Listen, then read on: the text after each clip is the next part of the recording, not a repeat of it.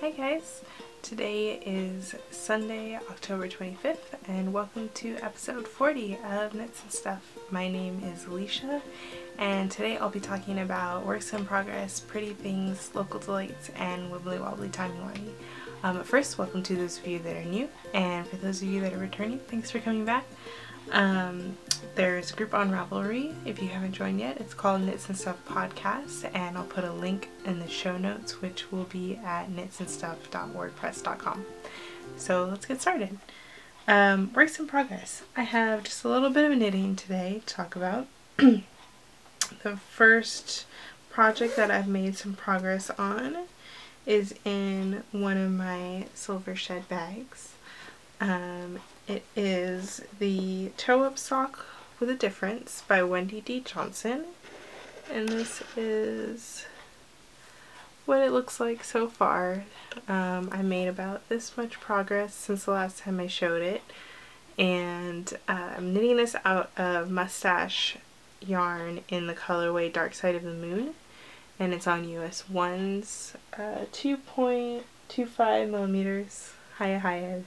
Uh, and yeah, it is going to be a true afterthought heel because I forgot to um, mark where the heel was going to be and I was probably going to do a fish lips kiss heel originally but I just kept knitting and knitting and then all of a sudden I was beyond where the heel would go.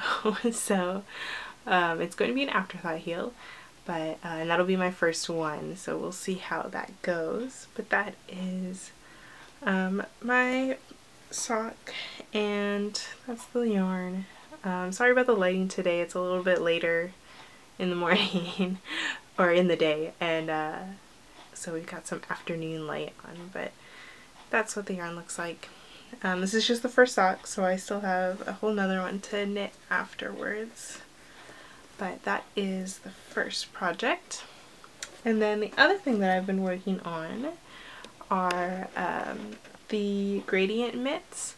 And these are some fingerless gloves by Krista McCurdy. And I finished the first one. So this is the first gradient mitt. Um, it's a little bit hard to see the darker colors. But um, I actually messed up quite a bit. And I uh, accidentally used the darkest color in the second um, the second to light this one on this stripe and I was supposed to use the second to darkest color and, and I mixed those two up when I, they were in my, my yarn bag. But this is a first mitt and it's a little bit low. I think if I have some extra yarn I might um, rip this ribbing back out and um, re and knit it a little bit longer. Um, but I don't know if I'm going to have enough yarn because I also made this uh, slightly larger in diameter. It's like two stitches more instead of the 36 you cast on. I cast on 38. And um, yeah, and they're in US 3s and 5s, which are 3.25 and 3.75 millimeters. And this is how much I've done on the second one. So this uh, is just the ribbing and a little bit past it um, with the lightest color. So that's the first part of the uh, second mitt and then I still have the thumb to do on the first one and this is where I'm housing all of the little yarn balls. so hopefully I will have enough yarn. But yeah, and that's in um, my needle runs through it box bag with little owls on it. And that's all the knitting that I've done. Um, so that means there's some pretty things to show, but it's actually not um, not knitting stash acquisitions, but um, game stash acquisitions, I guess. so some of you may have heard of a game called Yoshi's Woolly World. Um, if you've ever played the, I think, was it also for Wii U or is just for Wii? There was Kirby's Epic Yarn where they made a Kirby game into, um, or made a Kirby game out of yarn or the animations were out of yarn and fabric and all these cute little things. I might have actually talked about it on the podcast a long time ago. So uh, the same people uh, helped make Yoshi's Woolly World and that is this. So this is what we got. Um, and it comes with, as you can see the reflection of, of everything, with a little Yoshi amiibo. And I'll show the other ones that we got.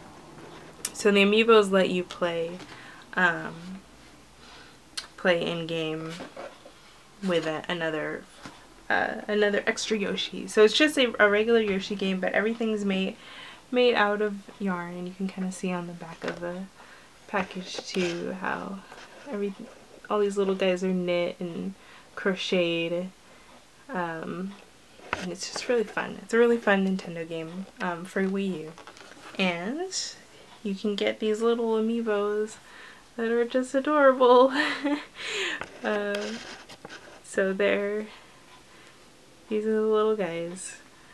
And they're so cute. They come separately. Um, the bundle came with the uh, green Yoshi, but you can buy the game separately so you don't need to buy any amiibos. And they're not required to play the game, but um, they're just cute to have. And they're they're knit, so that's it's adorable. Um, but they're so cute. So, and they also have a little, I thought this was cute, they have a little loop on the top so you could hang them somewhere if you wanted to, like on your Christmas tree or something.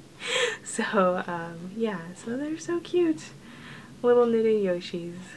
Um, the, the regular amiibos that they make um, are just figures that are like plastic or resin um, so they are not as cute as the little knitted ones and not as related to knitting. so yeah, that is uh, Pretty Things. Okay, so Local Delights. Um, I don't think I've talked about this place before, but I thought I had, which is why I didn't talk about it last episode. Um, but the we went to this restaurant a few weeks ago. Um, it's called Gather. It's in Berkeley on Oxford, um, from in between uh, I think it's in between Center and Berkeley Street. I think somewhere around there. It's really close to campus, um, and it's this really nice uh, restaurant that's located in um, this. Uh, if you're familiar with LEED certification, it's a LEED certified building. Um, it's a basically a green building uh, that has sustainable practices. Um, and so the the restaurant also kind of um, follows that too. There's into sustainable sourcing of their food. Um, they it's kind of has that farm to table feel almost, um, but it's a little more of a uh, restaurant style than a, a farm to table style. If that makes sense. um, so the restaurant itself, the food was really good when we went there. Um, the decor inside has this very like natural feeling because they have a lot of wood and um, plants.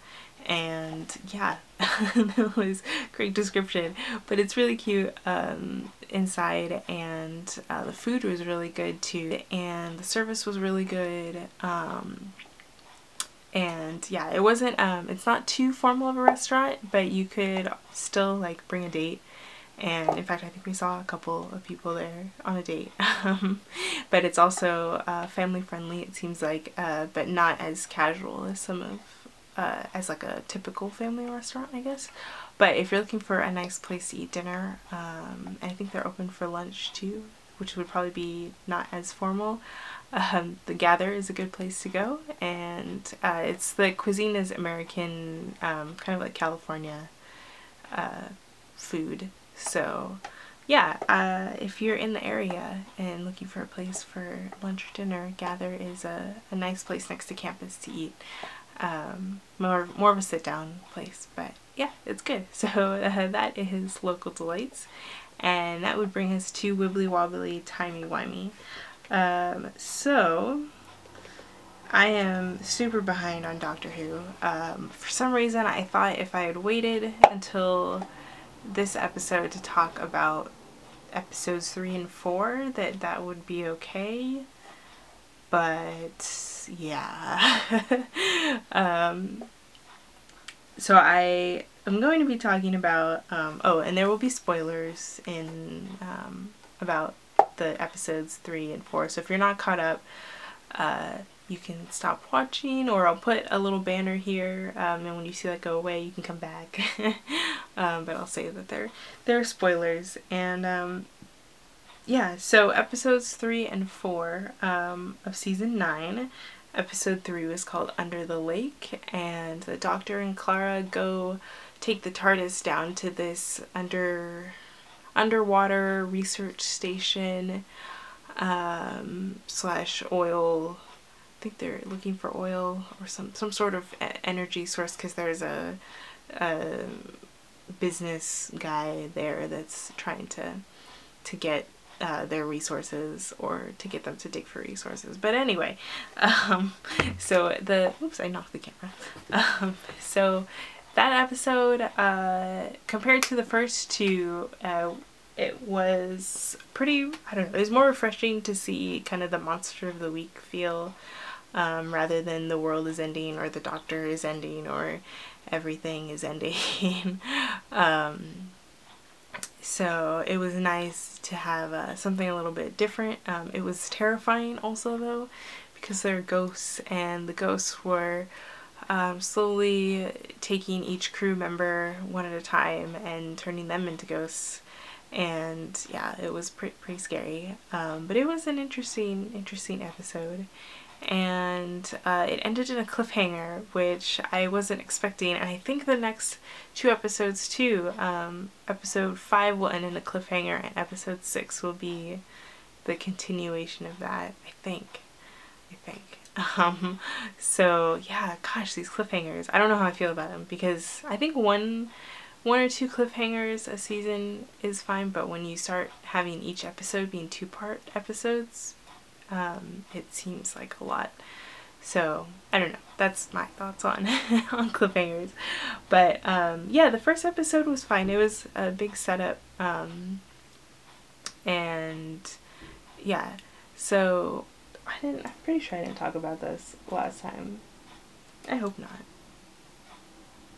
I might have actually. No, no, I don't think I did. Did I? I might have. I might have. I feel like I might have talked about this one already. but I'll, I'll have to check. If I if I did, then I will have to edit this out and talk about the next episode instead.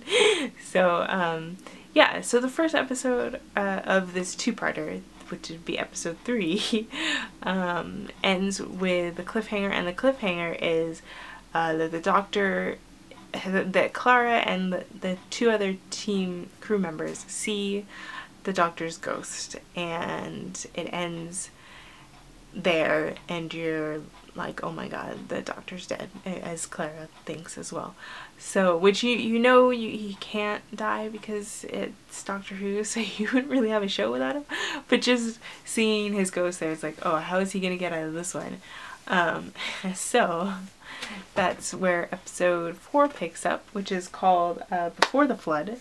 And um, the they the doctor takes two of the other crew members back into time to see this area that um, they're in before it got flooded and before they can put this underground uh, or underwater station there. So, um, so I was, I did say that I liked the episode because it was more like a movie or monster of the week kind of thing and you didn't have to worry about everything ending but then you see that the doctor might die and that's um, kind of brings back the really epicness of the uh, the story. But I feel like uh, the way they had the possibility of the doctor's death was not as epic as um, or didn't have that like epic feel to it as um, some of the other episodes do so it was still kind of that monster of the week feel, um, which was which was fun.